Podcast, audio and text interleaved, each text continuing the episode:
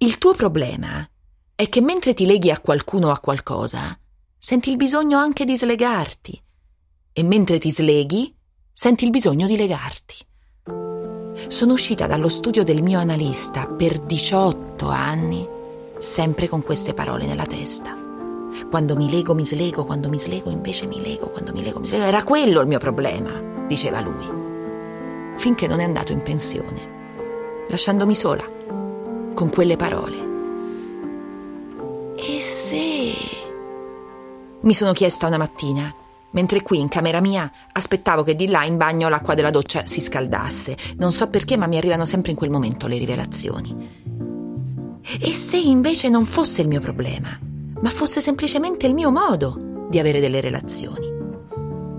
Da una parte le coppie e le famiglie, dall'altra le persone sole. Certo, la società continua a venire rappresentata così, ma al di là di come viene rappresentata, la società è composta da individui e più che mai oggi, fra lo stare insieme e l'essere soli, si dispiega questa terra di mezzo vastissima, fatta di soluzioni e naturalmente relative grane alternative. Gli abitanti di questa terra di mezzo sono loro, gli slegati. Siamo noi. Persone spaventate sia dall'idea di un legame che da quella della solitudine. Persone che all'amore chiedono troppo? Troppo poco? Chi lo sa?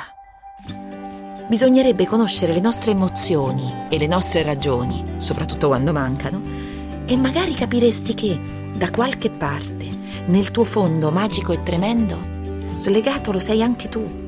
Slegati lo siamo proprio tutti, nessuno escluso.